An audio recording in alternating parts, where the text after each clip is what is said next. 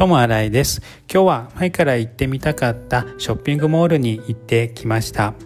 歩いて私のところから片道50分ぐらいのところにあります。ちょっと日差しは強かったんですけど、テクテク歩いてショッピングモールに着きました。その後ショッピングモールに入っていろいろ上から下まで見て歩きました。映画館もあってあとフードコードとかもあったりとっても広くて快適なショッピングモールでした。その後また私はテクテク歩いて帰ってきました。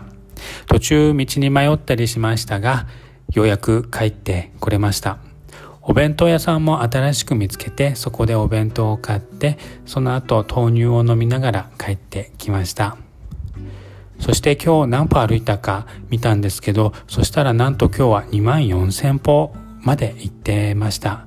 それからこれを距離に直すと16キロぐらいになります。今日は久しぶりにとっても歩きました。とってもいっぱい歩いたんですけど、今はすごい爽やかな気持ちです。最近本当にやっぱ歩くのが好きになりました。ともあらいでした。ありがとうございます。